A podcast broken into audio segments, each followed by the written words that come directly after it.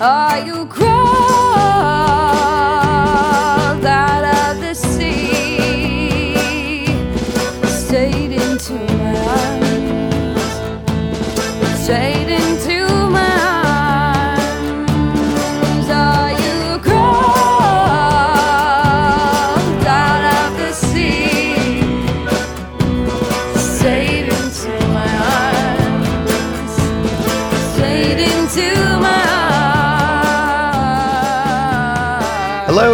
welcome to episode 1050 of Effectively Wild, a baseball podcast from Fangraphs presented by our Patreon supporters. My name is Ben Lindbergh. I'm a writer for TheRinger.com and I'm joined as always by Jeff Sullivan of Fangraphs. Hello. Hi. This is our first almost round number together as co-hosts, or half century milestone. Not quite a, a big one, but still 50 episodes. Takes a long time to get to 50 episodes for some podcasts. I don't think I've been present for all 50 though. Didn't you do some when true. I was on you were vacation? traveling. Yes. Yeah. So my round number is going to be something like 1057. All right, we'll celebrate then. so I don't have anything to say about the Chris Coghlan slide. Sam Miller already has done one of his patented crowd analyses where he will look at all the people who were looking at that play, and that's always fun. But that was awesome. Yeah, no, that was that was spectacular. I I can't tell. There's two ways uh, you can look at this. Uh, We've seen some really wizard-like, I think, slides from players like Ichiro, and then you think, Yeah. oh, well, only a player like that could do it. But then you see Chris Coghlan do that, and you realize, oh, they're all elite athletes, every Yeah. single one of them. That's true. Yeah. Yeah. I was really taken aback by this. Like, we watched so many baseball highlights that most of them were sort of intellectually impressed by. If a player does something good, you say, oh, you know, that was impressive. But we've seen a hundred plays that look more or less like that. Uh-huh. And this is just totally different. This doesn't look like a baseball play. This looks like it comes from a different sport. And it's Chris Coghlan. So, yeah, I was really rocked back on my heels by this one. So, Yeah, I wonder at one point he decided that was going to be his move. Like, is that just an instinct? Has he done it before? I haven't read any articles and like interviews with Coghlan about it. I'm sure it's Yeah. all that has been asked in the Blue Jays clubhouse, Mhm. but I don't know. It, I guess it's a little like you'll see a player in like a, a hockey shootout try some really weird maneuver. Sometimes they'll like Yeah. pick the puck up on their stick and try to put it in, but at least then you have like time to plan because you know you're coming up in like 30 or 60 seconds. Coghlan had a split second unless he reached base and he said, I am going to somersault over the catcher, even if there's not a play at home plate. yeah, I don't know. The Blue Jays entered the day with the second fewest runs scored in the majors, I think. So maybe it was just a pure desperation move. Like we really need to score some runs, even if it requires a maneuver that no baseball player has performed anytime recently. So thanks, Chris Coghlan, for giving us one of the highlights of the year. You have something else you want to talk about? Well, I guess just touching on that real quick, just in the last two days, here are two things that are kind of unbelievable that we've seen as if it was nothing. We've seen Chris Coghlan score like he just scored, and that Uh-huh. is miraculous. And then the day before, a pitcher I'd never heard of, Ariel Hernandez, shows up for the Cincinnati Reds. He was a selection a little over a year ago in the minor league portion of the Rule 5 draft. So, like, the lowest of the low. And then uh, JJ Cooper talked about Ariel Hernandez as potentially possessing two 80 grade pitches, which, by the way, that's insane. Comes up, he throws both of those 80 grade pitches against the Brewers, retires all eight batters he faces with five strikeouts, and then the Reds immediately demote him. Oh, by the way, he was throwing 100 miles per hour and he has Craig Kimbrel's curveball. So it's like it's nothing. It just shows up. What is it? What would that have meant if it was 15 years ago before we had all this velocity inflation, and then you have this Yeah. nobody show up throwing a hundred with a breaking ball at 88? That's fantastic. And then they just Yeah. demote him, even though they're the Reds, the Cincinnati know. Reds demote him, and I'm sure he'll be back because he's great. Granted, in his record, he's kind of walked like nine batters per nine innings, so he hasn't been very good. But it looks like he's mostly figured it out. I don't know. He's great. He's great, but he just shows up, does that, goes away, nobody cares, and then Chris Coghlan score like that, and then today we're going to talk about God knows what. But it's like those are just amazing sporting. Anyway, let's talk about something else. The Pirates called up a guy. Okay, yeah. Uh, Is it possible that the Reds have become our most talked about team? It's this year? uh, it's We're talking about the Reds every, every episode now.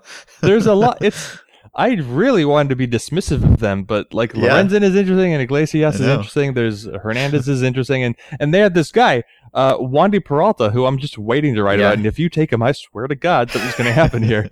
But Wandy Peralta, by the way, he's only thrown like eight or nine innings so far, but batters have missed more often than they've made contact when they've swung against him. It's insane. He has like easily the highest swinging strike rate in baseball, and he, like everybody else, he throws really hard with a good slider. So he's fun. Yeah. And oh, by the way, he has one of the fastest paces. Uh, did we already talk about Wandy Peralta on this podcast? I think we did. Just briefly, yeah. Yeah. That I asked Michael Lorenzen on my other baseball podcast about how the Reds had worked more quickly than any other team. He didn't really have a, a great answer. He didn't say it was like their secret strategy or anything like that, but he was seemingly aware of the fact that they have worked quickly. And yeah, as you pointed out, Peralta has been the quickest, right?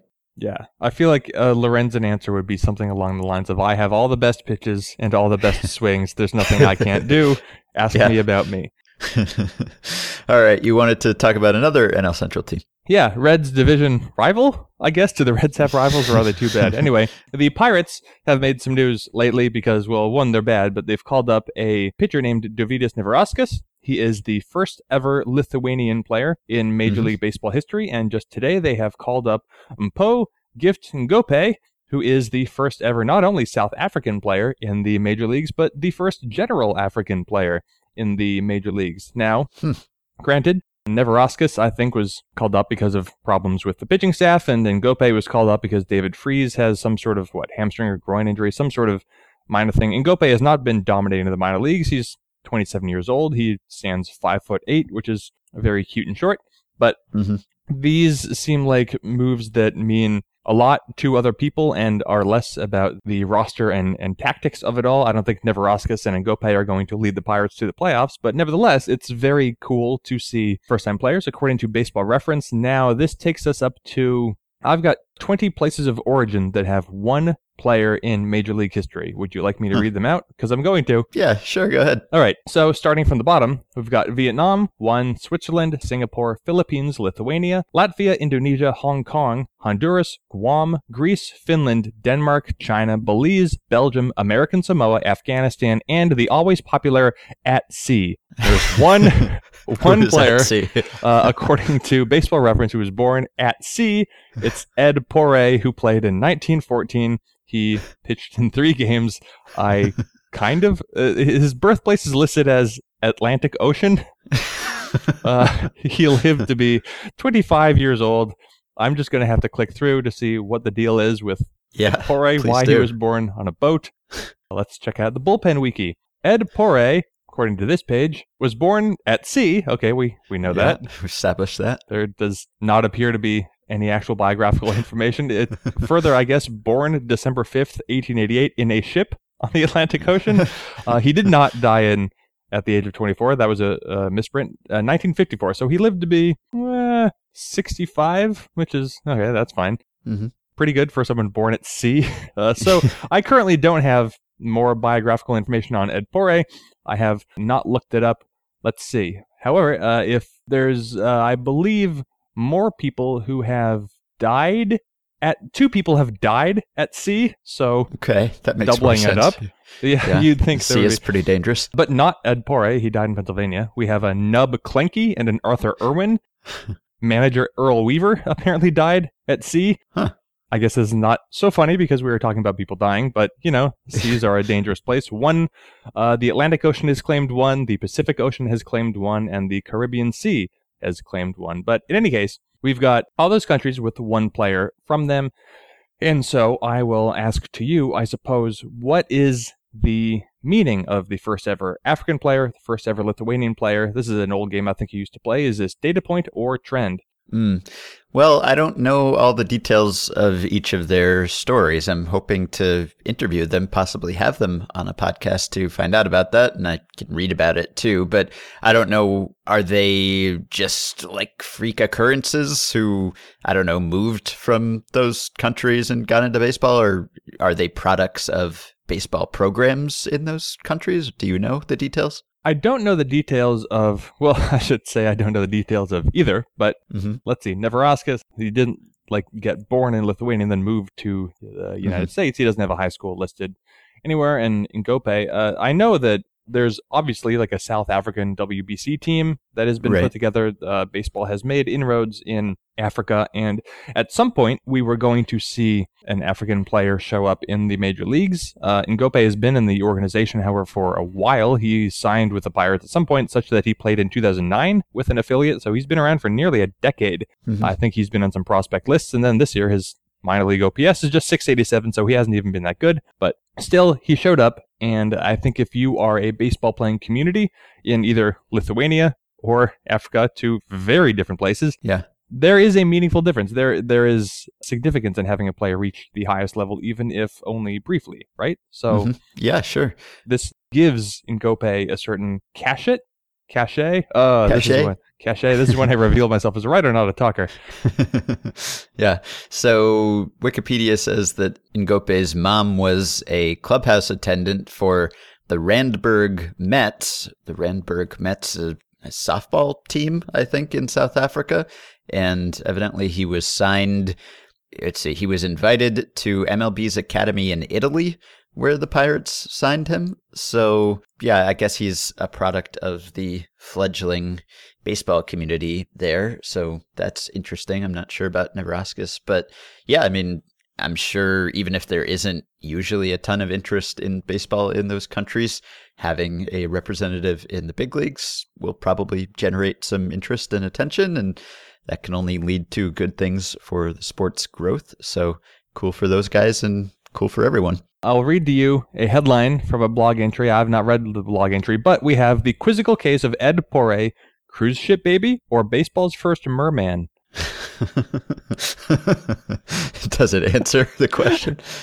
Uh, this appears to be a satirical blog entry. Mm, Uh. However, it concludes Ed Porray, ship baby, merman, or resident of Atlantis. The truth is out there. Although first one. we do have a uh, a SABR entry, Ed Porray, Society for American Baseball Research. There is something written up here, so if you give me one minute to try to read this entry, well, I can't. There is no entry. Never mind.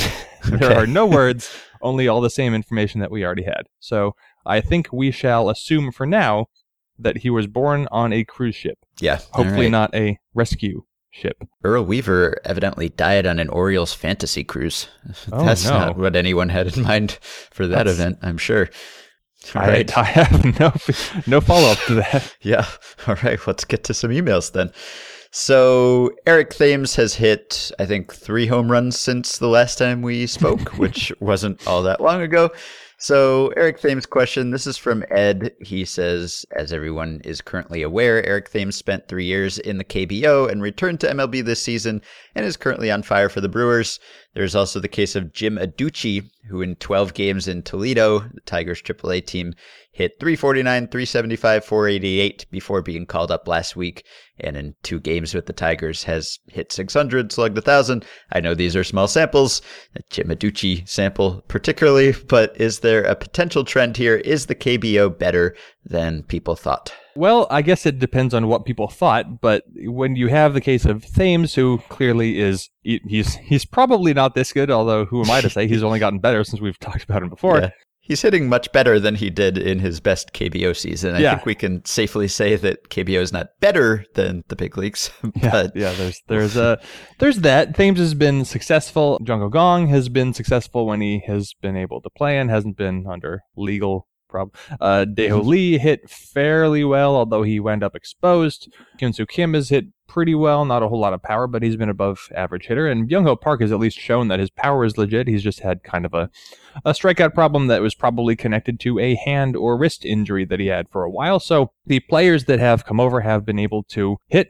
Hyun-Jin Ryu also has been able to pitch when he has not been horribly damaged, and we've mm-hmm. seen a, a handful of very successful Korean relievers. So I think that it's still the league as a whole is not on the level of say the uh, Japanese baseball, but I don't know. I guess it's it's a little like Cuba, where when you select from the very top, that the players tend to be successful. Mm-hmm. I would think that just Kang alone would have increased the scouting presence and the attention on the KBO, which I think it did because Yeah. we saw some players come over in the immediate aftermath. But Thames is going to be a big one depending on how long he keeps this up because it's going to cause baseball probably to give a more serious look to the expats who are playing over there now. And we've talked about Yeah. a few of them. The one that always comes to my mind is Yamaiko Navarro for some reason, but there's there's a number. You can just click on a KBO leaderboard on Baseball Reference, look for the bold faced names, and those are players with major league experience.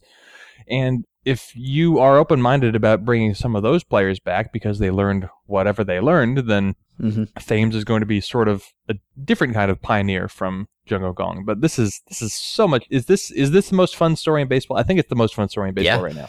I think so. Yeah. I mean, it's hard because it's not like everyone who goes over there and hits better should be brought back Mhm. if they struggled when they were here in the first place. Thames seems to be different in that he became a different hitter while he was there. Obviously, he became a different person physically while he was there, although he was always a pretty big guy. And you know, he learned discipline. And as we mentioned, there's the theory that maybe he learned to lay off breaking balls because he saw so many there. So there's that sort of thing. Obviously, lots of hitters go over to the KBO or Japan and they put up big numbers. That doesn't mean that they are fixed or improved and that they'd be better if they came back over here. So that is a tough scouting challenge to determine which guys are just feasting on inferior pitching and which guys actually developed while they were there. And I would think that KBO must be tough because there are not hard throwers there really, except for the occasional foreign player who who throws hard. Thames, when Michael and I interviewed him over the winter, admitted that he hadn't really seen many hard throwers over there, and so that's a scouting challenge in the same way that it was for Mike Trout, for example, when he wasn't facing high level competition in New Jersey, and so he kind of got pushed down the draft board in some teams' cases because of that. And that doesn't mean that you can't hit good pitching, but it's just hard to say if you can if you never have. So it's a challenge for teams, and I wonder whether there will be an effort to, I don't know, try to measure bat speed or try to get some of those players in workouts where they are facing good velocity just to see how they handle it because you don't really know if they're facing 80 something and breaking balls. Can they hit 95, 96? It's hard to say until you get to see them do it, and you might not get to see them do it. As a fun fact, last year Eric Thames was actually the second best hitter in Korea. There was a uh, Hyungwoo Choi who had an OPS that was 10 points better. He is not a bold-faced name. He's uh, three years older than Thames, but that would be interesting. Now, you, Yeah. I will call upon your brief experience in scouting school and having been there. When you watch Eric Thames, obviously one will be biased by his results, but what do you see in Eric Thames? Because when I look at him hit, he is so quick to the ball. There is Mhm. no kind of load. There's like no exaggerated step. He's just so strong and so quick. I Yeah. really don't know what weakness will or would be exposed in a hitter like this. Right. Yeah. No, it doesn't look like he's exploitable. He doesn't swing at any bad pitches, and his swing seems pretty compact and quick and powerful. And definitely some of the home runs he's hit recently have been a result of Reds just moving pitches. Like the one he hit out from Amir Garrett the other day, the one he hit on Tuesday, those are just meatballs right down the middle. And so uh, it's not like every home run he's hit has been some sort of Aaron Judge shot that goes 450 feet or that like he hits balls that no one else can hit out out like it's not like you've done one of your patented posts about how he hit a ball that was farther outside than anyone else has ever hit a home run off of that sort of thing. His mm-hmm. home runs have come on some meatballs, but and I wonder, I, I was just looking at the zone rate against him, and it seems like just even in maybe the last few games, pitchers have been avoiding the zone even more against him, as you would expect them to.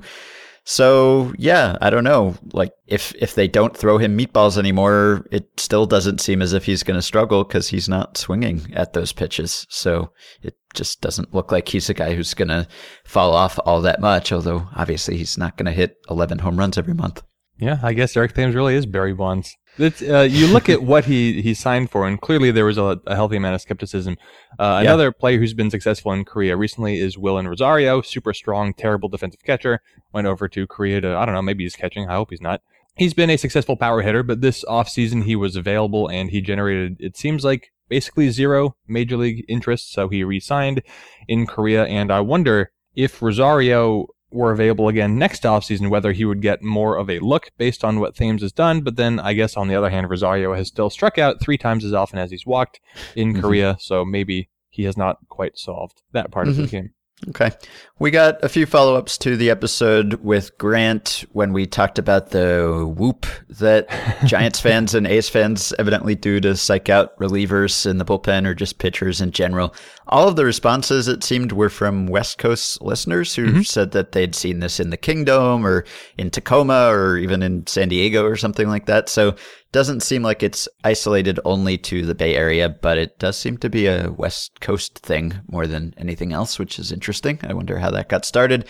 We did get, I think, one tweet maybe about it happening in Wrigley, and we also got linked by Jay Keith in Los Angeles, who dug up a reference to this happening in Mexico City in the 60s at a baseball game, and also in Louisville in the 80s. Another response to that comes from Eric, who says, just listened to the podcast about the Machado slide and everything that followed.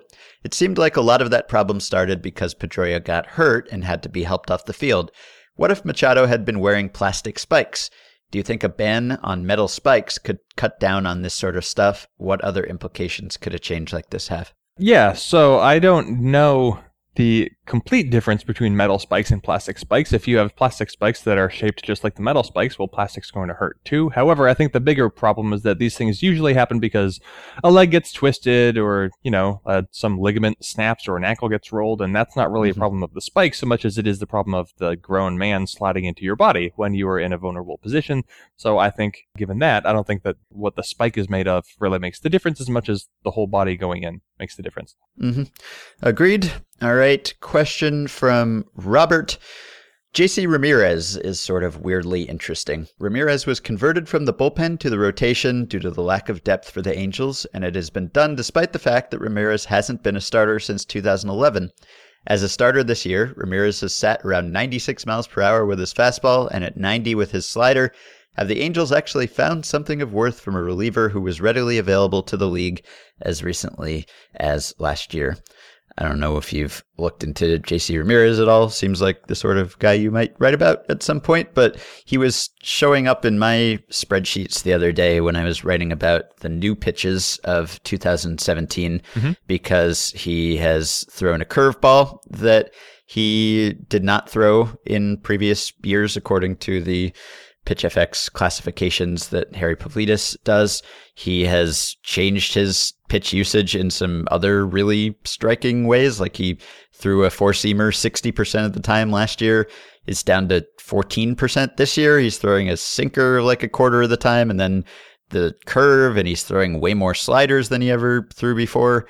So it's kind of interesting that he has totally changed his pitch selection in this role, which is something that you see a lot of pitchers do when they're moving from the bullpen to the rotation, or vice versa. You have different demands, and you see the same hitters uh, more or fewer times in the same game, that sort of thing. But it is interesting that he is doing this and seeming to succeed. He's thrown six games, three starts, and his ERA is nothing spectacular, but everything else looks pretty good. He has a good FIP, XFIP, etc. He is not walking too many guys. He's striking out more guys than he did as a dedicated reliever. So this is pretty interesting. I Googled and found an article from the spring where he talked about bringing back the curveball and how he used to throw it at some point and he brought it back this year because he knew he was going to be starting and it completely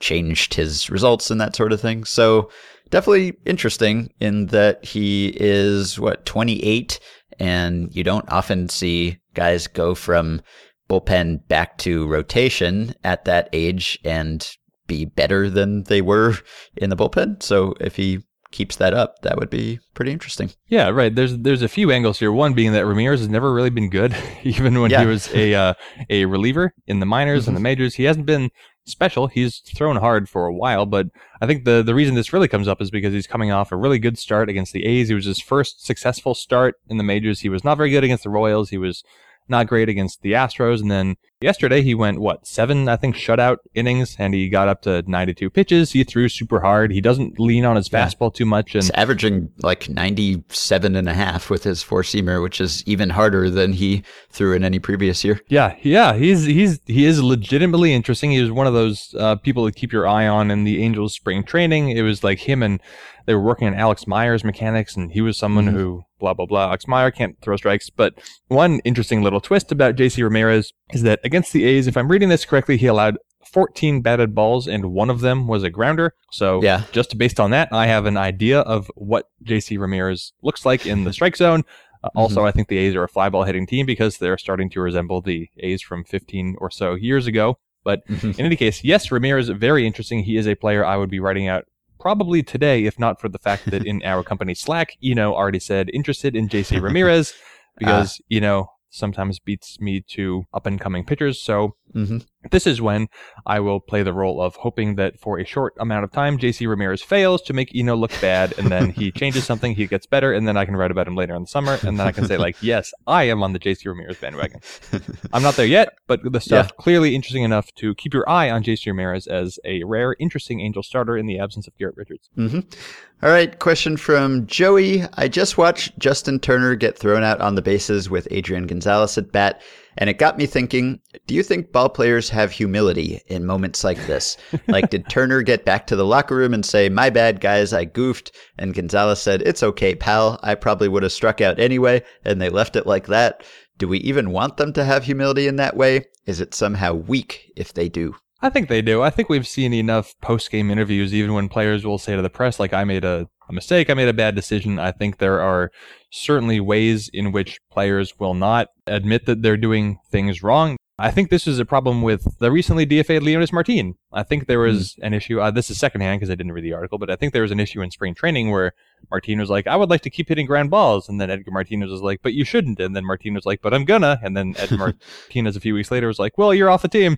So Yeah. I think there are certainly areas where players are stubborn, but when you have a case like a bad out on the bases or forgetting how many outs there are in the field, then I don't really, I don't think that there's a player who's going to like double down and say, no, I was right. hmm I was right about the two outs being the third out or something. Yeah. Or I made a great decision on the bases and it's just the umpire blew it or the, uh, the other team made a great play. I think that uh, yeah, I think that in a situation like this, certainly with a veteran who's been around like Justin Turner, he's going to tell Adrian Gonzalez or his entire team, whoops a doodle, and then Gonzalez will be like, well, that's fine. I haven't been very good anyway. Hmm Yeah, I mean, I find self deprecation to be a very endearing quality most of the time, not just in baseball, but in life. And I don't know if it's that common. Like, baseball players are very driven, self confident people. I think they almost have to be to become Major League Baseball players, or at least it would be helpful to think that way, maybe, and think that you're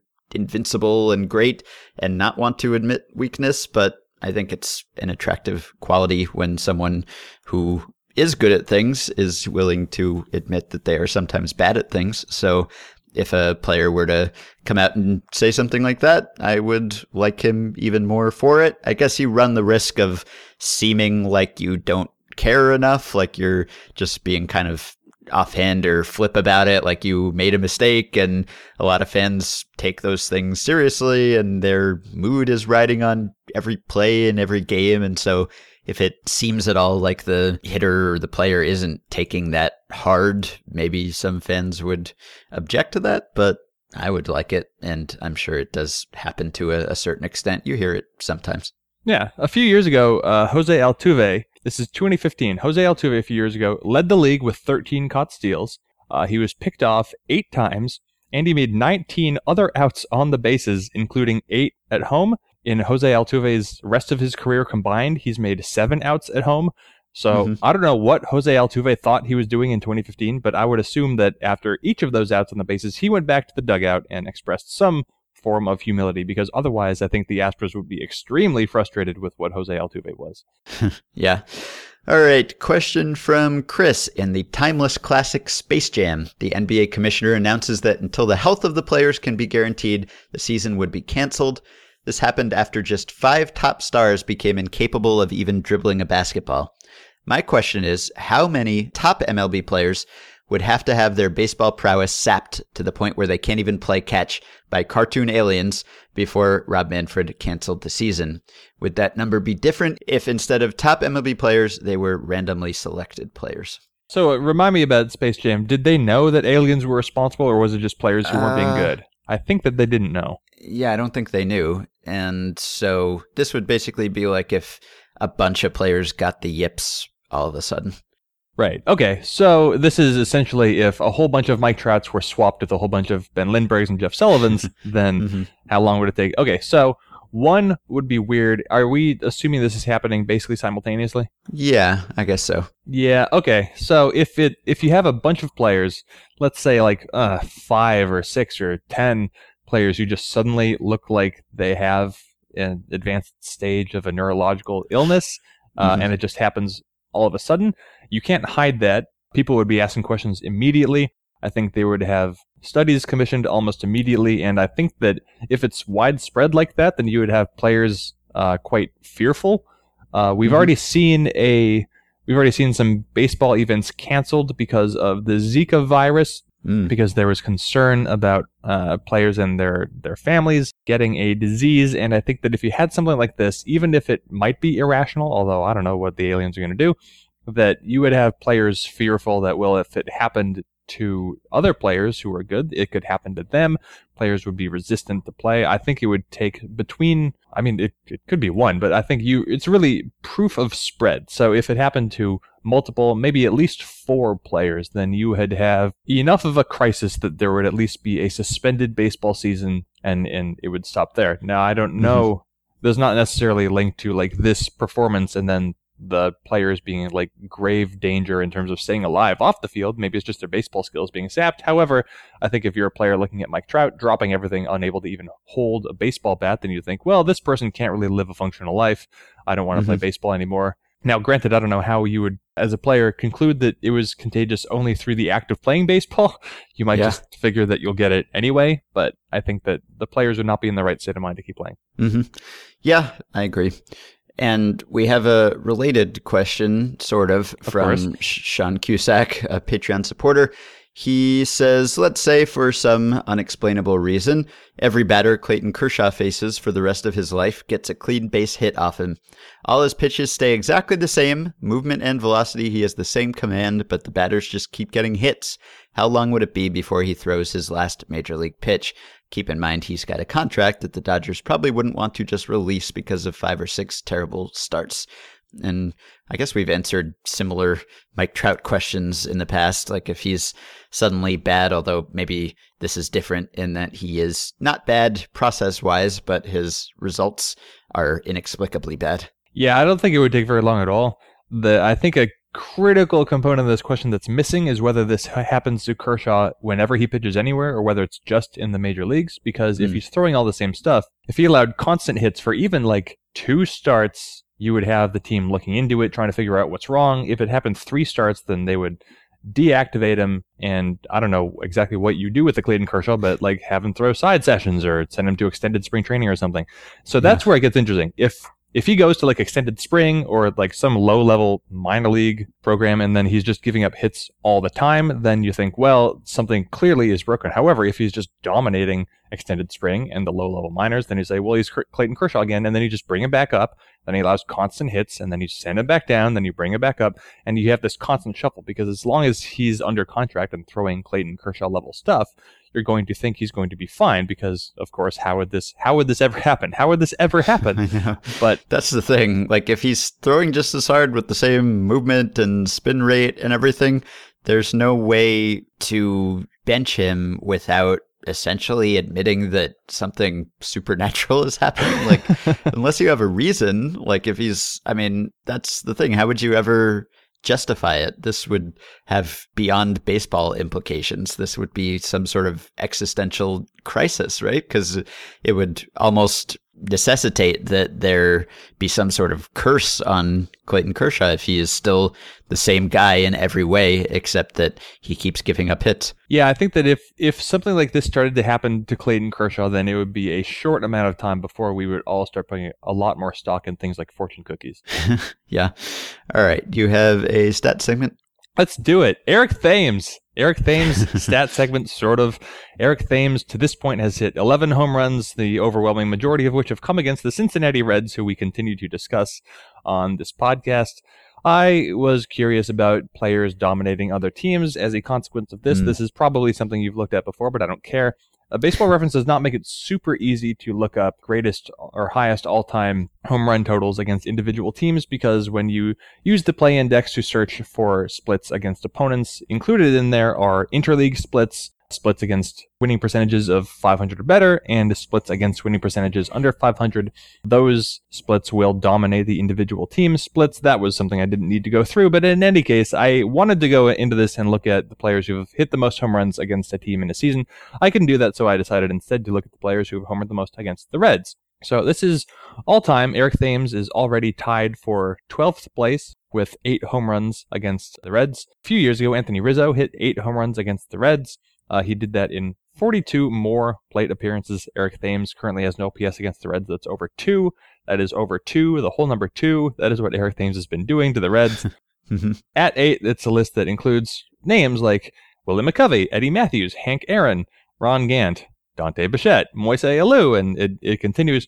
Now, going forward, uh, Derrek Lee has hit nine home runs in a season against the Reds. So has Lance Berkman. So has Lance Berkman. He did that twice. So has Hank Aaron, Will Clark, moving up to 10. Kris Bryant last year hit 10 home runs against the Reds, which is something I, I guess I kind of missed, uh, but also internalized because I think the Cubs did all of their damage against the Reds, yeah.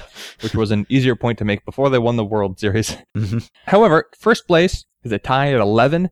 Uh, Eddie Mathews hit 11 home runs against the Reds in 1953, and a player named Earl Torgeson in 1950 hit 11 home runs also against the Reds. I am not or have not been familiar with Earl Torgeson. He is not quite on the level of Eddie Mathews. However, he did have an 802 OPS for his career. He had 149 home runs, many of which came against the Reds. Good for him. I continued looking for other splits, abandoning home runs. So, okay, everybody knows OPS plus or at least mm-hmm. most everybody on this podcast knows OPS plus.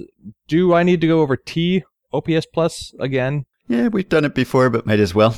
Yeah, might as well. It's essentially uh, OPS plus relative to your overall OPS plus. So like if you have a really good performance against right-handed pitchers and you really struggle against lefties, then your T OPS plus will be quite good against righties and quite low against lefties, the average of course being 100, just like with OPS plus. So, I looked at players who've been the most dominant all time against individual teams relative to what they usually were. I don't know mm-hmm. how much sense that makes. So the way this came out is that there's a the list is leaded by a couple or almost leaded by a couple of pitchers, which is not so interesting. Like Don Carman is up there in a split, even though his OPS in the split was 206. He just couldn't mm-hmm. hit.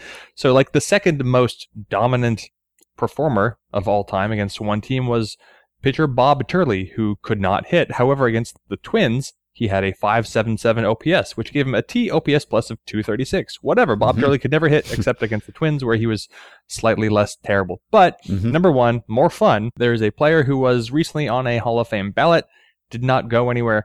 Todd Zeile, in his career against the Anaheim, or I guess also California Angels, he batted 118 times. He had an OPS of 1.356, which means he had a T OPS plus of 246. Todd Zeile. Mm was basically 150% better against the Angels than he was against anybody else. Reading down this list, we have a Wayne Krenchicki, who was dominant against the San Diego Padres, Julio Lugo, dominant against the Phillies. I'm going to quit reading this list because it is not that interesting. I looked then at current, or I guess active players who have been the mm-hmm. most dominant against teams. I lowered the minimum here to 50 plate appearances and I looked at both T OPS plus and regular OPS to see who has been most dominant and then also who's been most dominant relative to their own baseline. The same player and the same split lead both leaderboards. Mm-hmm. So Travis Snider, in his career, sort of a busted top prospect, but also, you know, eight years of major league experience. So he did okay. Travis Snider, career 709 OPS. Can you guess who he dominated in his career? Because he's dominated them more than anyone has ever dominated anybody. I do not recall Travis Snider's career with that level of detail. Who's been a bad pitching staff for basically the last decade? Uh, the Rockies. Minnesota Twins. Travis Snider has batted 54 times against the Minnesota Twins. His OPS has been 1.385. That is the highest active OPS for any player against any team with a minimum of 50 plate appearances, which actually surprises me a little bit. I was expecting something higher. In second place, Trea Turner dominating the Braves, then Corey Dickerson dominating the, here we are, the Reds, Chris Davis dominating the Giants, and then Josh Donaldson dominating the Phillies by T OPS plus instead of full OPS. So just in terms of dominance relative to oneself. Again, we have Travis Snider against the Twins with a T OPS plus of 285, which is fantastic. Showing up on this list for, it's not exactly the same, but in interleague games, which whatever, I guess it counts for something. Sandy Leon, Jarrett Parker, both tied at 228. T OPS plus. Anyway, back to teams. Ryan Hanigan against the Padres, T OPS plus of 226. Chris Dickerson against the Pirates, 224. Kendrys Morales, I don't know. Where are the interesting names? Here we go. Clayton Kershaw against the Rockies. Oh, T OPS plus of 212. He's batted 87 times and he has a 578 OPS. So, all right, Clayton Kershaw. I guess while I'm looking at this, I might as well look at a sort in ascending order, right, to see who's been terrible. Because it's sort Sure. of the opposite. So let's let's do that. Active players, who has been the worst? Uh, oh, look, Jon Lester. Less interesting. Yan Gomes. Okay, Yan Gomes, TOPS plus of negative 23 against the Oakland Athletics. Where's a fun name in here? Let's see. Jay Bruce, negative 12 against the Yankees. Addison Russell, negative 10 against the Dodgers. Does it get more interesting? Yeah, just a handful of pitchers on here. Mike Leake, not been good as a hitter against the Cubs. Well, he's not a very good hitter, so that makes sense. Bartolo Colon. Bartolo Colon is a negative five TOPS plus against teams with a winning percentage of 500 or better. Boy, that's a stat that is not fun to say out loud on a podcast. Yeah, that's like one of those stereotypical stats that people think is what sabermetrics is, like the the meaningless small sample split that is actually the opposite of what sabermetrics is, like what a guy does on night games on Tuesdays in the seventh inning or whatever. That's one of those. Yeah, right. All right. So let me let me just conclude this not quite a leaderboard statistic, but just looking at Trea Turner and how I guess you could say he has played favorites. Trea Turner has batted uh, at least 50 times against two teams, the Atlanta Braves and the New York Mets. Not a surprise, they are division rivals. Trea Turner against the Atlanta Braves has posted a 1.347 OPS, and Trea Turner against the New York Mets has posted a 475 OPS, a difference of basically 900 points for Trea Turner. By TOPS plus, it's a difference of 195 to 11. Trea Turner has played favorites in the National League East. Hmm. Feels like Daniel Murphy, since leaving the Mets, would maybe have been added to this list for his performance against the Mets. But I can look that up in a not quite a split second, but several split seconds. Okay, Daniel Murphy, this is easy enough because he's played his entire career with the Mets except for the last year and change. So, do you have a guess? Uh, Daniel Murphy has batted against the Mets 95 times. Okay, that's pretty good. Can you guess the first digit of his OPS? one. Correct. Can you guess the second digit of his OPS? I'll give you the Hmm. decimal. uh, I'll say three. One. It's one. Mm, okay. He, uh, Daniel Murphy against the Mets, he's batted 95 times, which feels like it's a lot, but okay. Uh, he has batted 386. He's slugged 727. He has a 1.148 OPS. The only team against whom he has a higher career OPS is the Kansas City Royals at 1.179 in a far smaller sample. So Daniel Murphy has dominated the New York Mhm. Mets. Yeah. Okay. Question from David. Is there any proof that leadoff walks score more often than leadoff singles? Answer no. I guess that's that is the end of the answer. No, I I googled there have been several studies on this because this is one of those things that gets repeated over and over and over again. That's why David asked. He heard it on a Nationals broadcast and it is not true. One of the, the first results I found was from John Dewan at Bill James online and he found that a leadoff single scores 38% of the time. A leadoff walk also scores 38% of the time. The average runs scored in the inning are also the same. So that was just one year, but there are several studies I found very quickly confirming that very same thing. We've all heard this expression, the dreaded leadoff walk. I think pretty much every broadcast says it, even mm-hmm. the some of the smarter broadcasts. Why, assuming the pattern is pretty much always held true, and I don't know, I can't think of any reason why it wouldn't have. Why do you think where's the threshold where just enough leadoff walks score that people start thinking leadoff walks always score? Because at 38%, obviously it's it's practically one out of every 3 mm-hmm. Yeah, I guess it's just more frustrating in some way. Like when you see a pitcher allow a single, that's something that the batter earned in a way. Of course, batters earn walks by being selective and fouling off pitches and all of that also, but maybe it's less obvious that they do. So if a pitcher comes out and starts an inning by immediately putting himself behind in that way, I suppose it's frustrating and feels silly and like a waste. And then you remember when it comes back to bite you and you conveniently forget all the times when it doesn't. Yeah, right. There's there people hate the leadoff walk. People hate when a reliever comes in, walks the first guy faces. People hate the uh, the two outs, no pressure walk. I think people yeah. just really hate walks. I think mm-hmm. there's a definite strike bias. Now, of course, for a pitcher, strikes are good, but you know, walks are not the end of the world, obviously. And it's like the the whole thing about pitching to contact to try to be more efficient. Well, you pitch to contact, you actually aren't efficient. Your at bats might last less time, but you're going to have more at bats because there's going to be more hits, and that's not mm-hmm. actually a a good thing for a pitcher or team. All right. Different David asks Obviously, OBP says a lot about a player's production. But what Billy Hamilton recently did on the base paths, singled to lead off the game, then stole his way to third and scored on a Joey Votto sac fly. Billy Hamilton does this sort of thing all the time, made me realize that not all OBP is created equal. That is, a team can probably stomach someone with Hamilton's sub 300 on base percentage if, when he actually does get on base, he makes the most of it. So, could a player with a sub 300 OBP actually be just as productive as a guy with, say, a 390 OBP if he can essentially stretch any single into a triple with his wheels?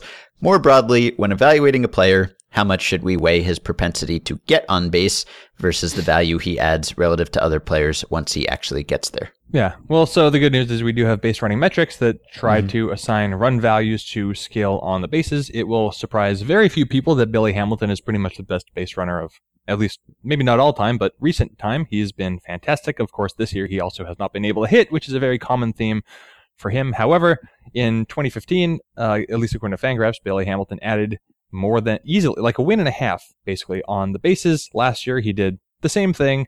So far this year, he's already three runs better than average on the bases.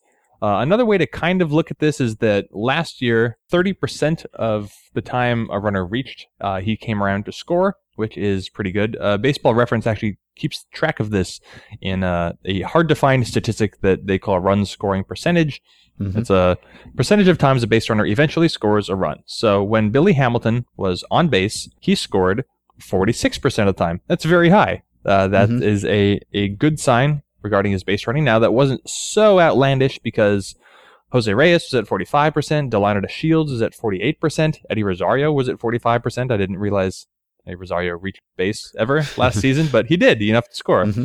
Dee Gordon scored 43% of the time. Uh, I can keep going. Ian Desmond scored 42% of the time, etc. So I guess the fastest players seem to score somewhere between 40 45% of the time that they are on base. Uh, of course, Billy Hamilton is better than his raw OBP, just like name any Tiger is worse than his high OBP because they can't run the bases. There are limits, and as much as I think people like to think of a single and a steal as being the same as a double, it's definitely not because doubles move runners up more and singles and steals do not. So mm-hmm. you can't just give Billy Hamilton credit for that. It's all about partial runs, but nobody, nobody gets uh, makes up for a terrible OBP quite like Billy Hamilton does. That is that much we know for certain. David also asks what Billy Hamilton's slugging percentage would be if you added his stolen bases to his total bases. He says stolen bases don't count as total bases, but that seems sort of silly. Well, if you do that, last year he slugged 343. He had 141 total bases and 58 steals. If you add those 58 steals to his total bases and then divide by his at bats, suddenly he has a 484 slugging percentage, which is awfully good for uh, an elite defensive center fielder.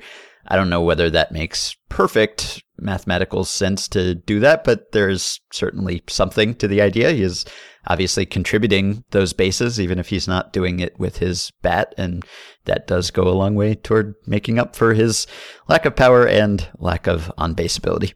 Billy Hamilton, by batting runs last season, Fangraphs put him at a value of negative 12.4 runs, which would have made him the batting equivalent of basically Kevin Pillar. Well, that's fitting. Kevin Pillar sucks too.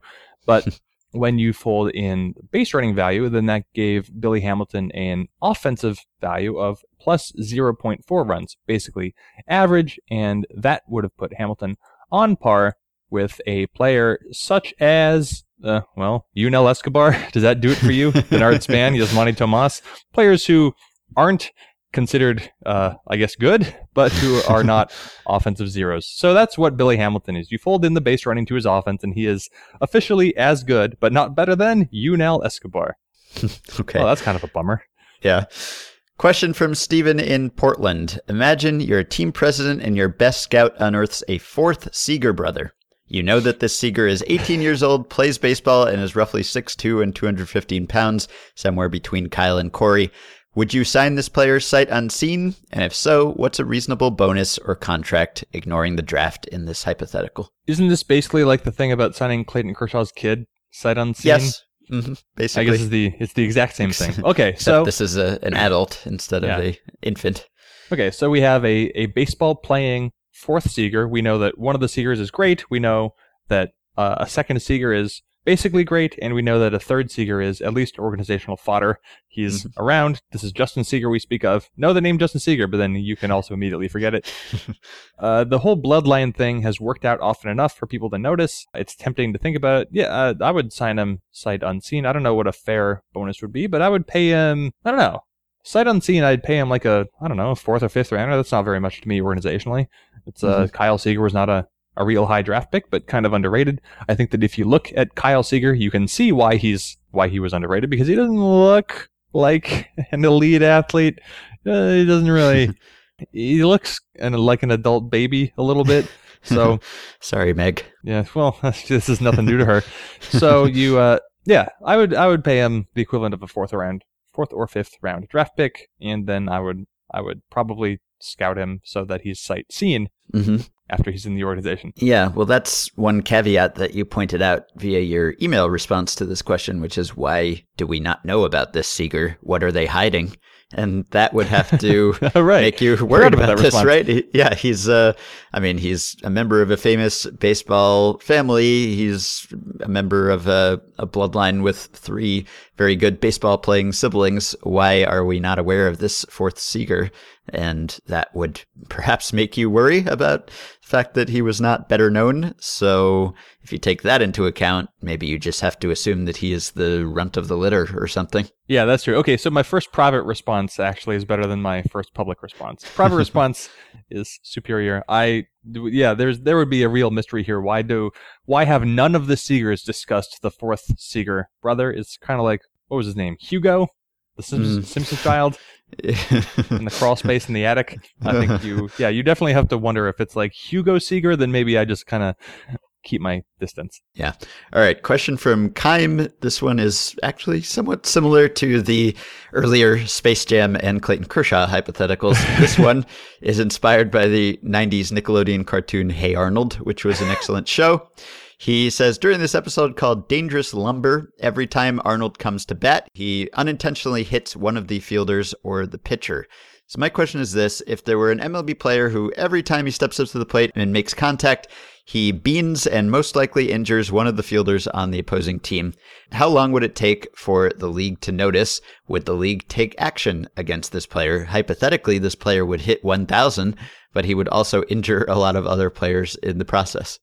Do you recall this episode? Uh, it's on YouTube. I didn't remember it well. I watched a, a brief clip of it and intended to watch the whole episode because Hey Arnold was good, but I ended up not having time. So it's Okay. out there for anyone who wants to look. So if we were to make this hypothetical in any way realistic, we're probably talking almost all the time about comebackers that hit pitchers. I don't really know how else batted balls hit field. I guess you could sort of indirectly cause like outfield collisions.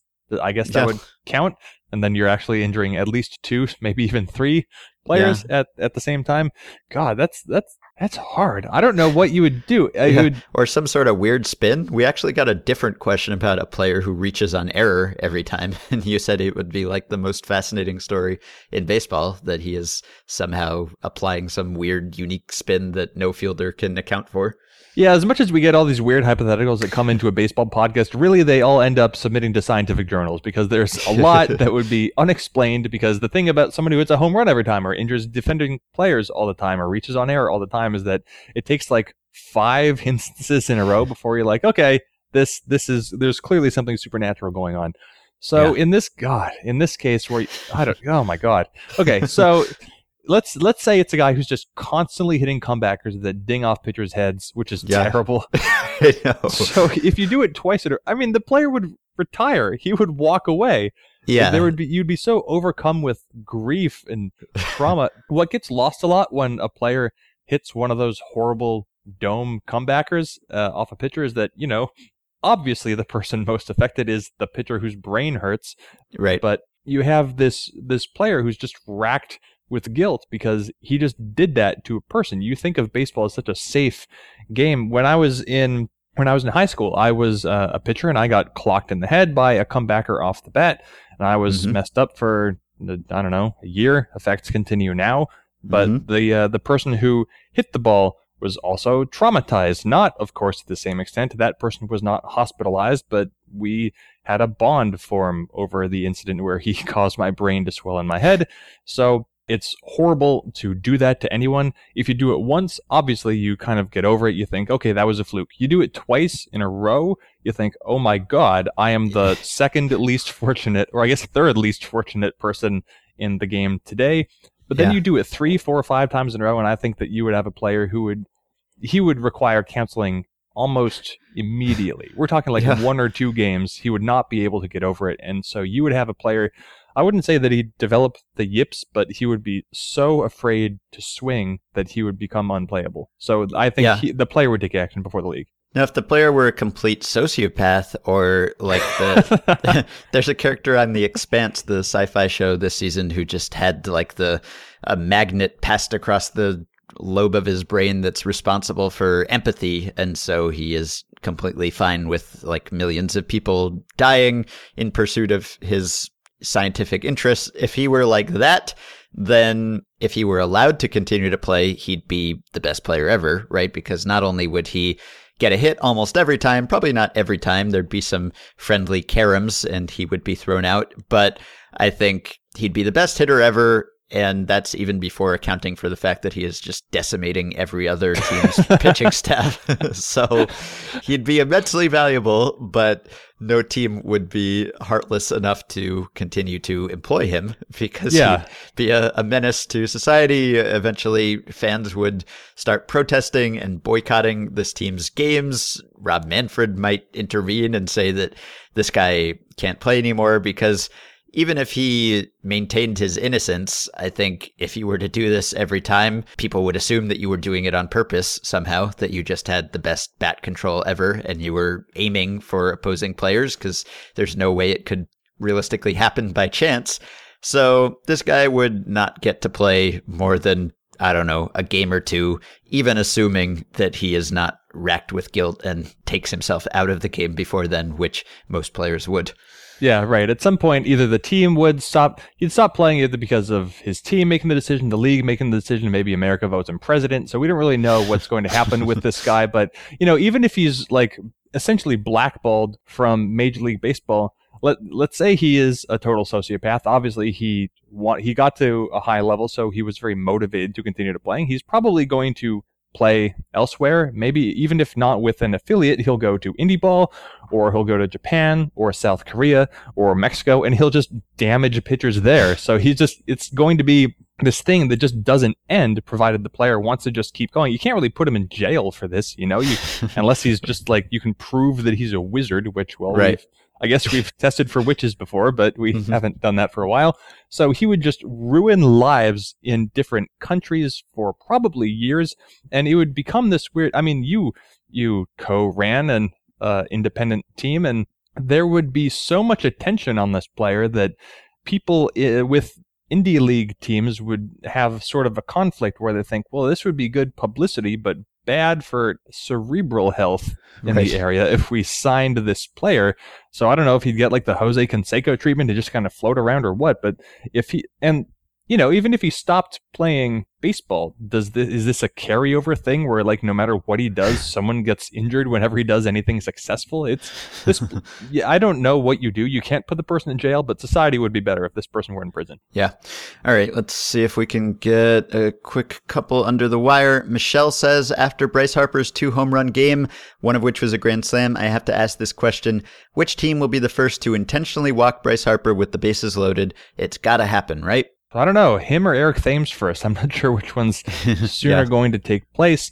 I don't remember. Tom Tango has written an entry, or maybe it was Mitchell Lichtman, I don't remember, who did it, talking about whether the math ever made sense to actually intentionally walk Barry Bonds with the bases loaded. Barry Bonds is, of course, the standard bearer for being God at the Mhm. plate. Eric Thames is South Korean God. Barry Bonds is American God. And uh, I think, I don't know, do you remember the article off the top of your head? Was it ever actually I justified? don't remember the conclusion, but it's extremely, extremely rare, if ever, and that was the best hitter ever. Right. And you figure that behind Bryce Harper will always be another good hitter, whether it's uh, Daniel Murphy or the rejuvenated Ryan Zimmerman or Adam Eaton or any of the other nationals. It's not like it goes Bryce Harper pitcher. So uh, there's going to be a good hitter next. I don't, especially in this day and age where managers think more rationally than ever because they're basically puppets of the front office above them, and every front office is run by Wall Street Mhm. alumni, I guess. That it's very difficult for me to see Bryce Harper actually walked with intentionally walked with the bases loaded. You could see sort of unintentional intention or unintentional intentional walks, intentional unintentional walks. I forgot which way it is, but you'll Mhm. see guys pitch around him with a base loaded because they're just terrified, and so of course that's going to happen. But I think it's more likely that you will see him intentionally walked with the bases empty sometimes. Yeah, and of course there was speculation that Harper being pitched around last year was one of the things that led to his slump. I was sort of skeptical about that being the primary reason, but potentially it's something that could get in a player's head if you did it, but it would have to really get in his head to do it because otherwise it would backfire. I wanted to say something about that. People have given Joe Maddon a lot of credit because he intentionally walked Harper a bunch Yeah. in May. But Mhm. if I recall, it was, no, it was the Phillies who did that first. They walked Yeah. him a whole bunch in a series at the end of April, and I'm tired of Joe Maddon getting credit that he doesn't deserve. That's great. Okay, he walked Harper a bunch. Well, the Phillies did it first, so just shove it about Joe Maddon. He got the World Series. He's clever and everything. That's fine. He wears funny glasses. Phillies did it first. All right, last one, if we can answer very quickly from John. We know it is unlikely that there will ever be a limit on the number of relievers that can be used per inning or per game. It's not that unlikely because it's something Rob Manfred has talked about at least, but hasn't happened yet. How about a pitching change clock? The reliever has X number of minutes to get from the bullpen and commence game action. If the reliever gets to the mound early, he can throw warm up pitches. If the reliever walks slowly from the pen, no on the mound warm up pitches. There can be a penalty associated with breaching the pitching change clock, such as a free ball to the batter, free base to the batter, all runners move up a base. The clock will help mitigate the time wasted during pitching changes, but the reliever will more or less have to be ready immediately out of the pen. This is something that Joe Posnanski and Mike Schur talked about recently on the podcast, and they were recommending this, and I think they allowed for one warm up pitch or something when the reliever comes up, just because mounds are a little bit different and you don't want to run the risk of the guy hurting himself because he's not used to the surface or something like that. But their point was basically that it's crazy to have relievers throw a ton of pitches in the bullpen a lot of the time and be completely ready and then come out and throw 10 more or whatever on the mound, taking up a, a ton of time when in theory they could just start pitching. I think if if the uh, reliever clock doesn't actually exist, it's at least been discussed enough. I, I don't remember if there's something like that that exists in the minor leagues. And yeah, all, obviously when relievers come in, it's kind of a drag. But I think even if you limit it to like a two minute process. Still, it's such a boring delay because it's two minutes of nothing. Even a pitching change itself, that's two minutes of downtime. You have the manager having to come out and they saunter for like 15 freaking seconds before they get to the mound and then they do their signal. And then the reliever clock starts ticking. So even a faster reliever process, of course, does not eliminate the problem. So still kind of just annoying to see relievers come in, even though it makes perfect strategic sense. Mm-hmm. All right. I'm going to close with a little clip in our stat segment last week. You talked about the Brant Brown play in 1998. it was one of the last games of the Cubs season. They were tied in the wild card. They were up seven nothing after six innings, and then they were up seven five in the ninth, and bases loaded, two outs, and Brant Brown, a late inning defensive replacement, dropped the ball, three runs scored. The Cubs lost. Many people pointed out that this is a famous play in Cubs lore, not only for the play, but for Ron Santo's reaction to the play. So I will end with that call. Seven to five Cubs, bottom of the ninth. Two down. The Brewers have the bases loaded and a 2 2 count on the hitter. Here's the pitch. Swung on, fly ball left field. Brant Brown going back. Brant Brown drops the ball. No! He drops the ball. No! Three runs will score, and the Brewers have beaten the Cubs. You can support the podcast on Patreon by going to patreon.com slash effectivelywild. Five listeners who've already done so include Danny Madden, Damian Masterson, Nicholas Rapp, Joel Gillespie, and Dustin Palmatier. Thanks to all of you. You can rate and review and subscribe to the podcast on iTunes, and you can join our Facebook group at facebook.com slash groups slash effectivelywild. Thanks to Dylan Higgins for editing assistance. If you need more baseball audio, Michael and I will have a new episode of the Ringer MLB show up today. It's our last episode episode exclusive to TuneIn for those of you who are looking forward to our return to iTunes, but you can stream it for now at tunein.com slash the ringer. We talked to Geoff Blum, former big leaguer and current Astros broadcaster. We also talked to Mitchell Schwartz, Kansas City Chiefs offensive tackle, our first NFL player on the baseball podcast. It makes sense when you listen to it. Keep your questions and comments for me and Jeff coming via email at podcast at or via the Patreon messaging system. We will talk to you soon crooked while this anchor's dropped. But I've been out on them choppy ways, and it's hard to say when this land begins and that water stops. I got feelings, I got feelings, I got feelings.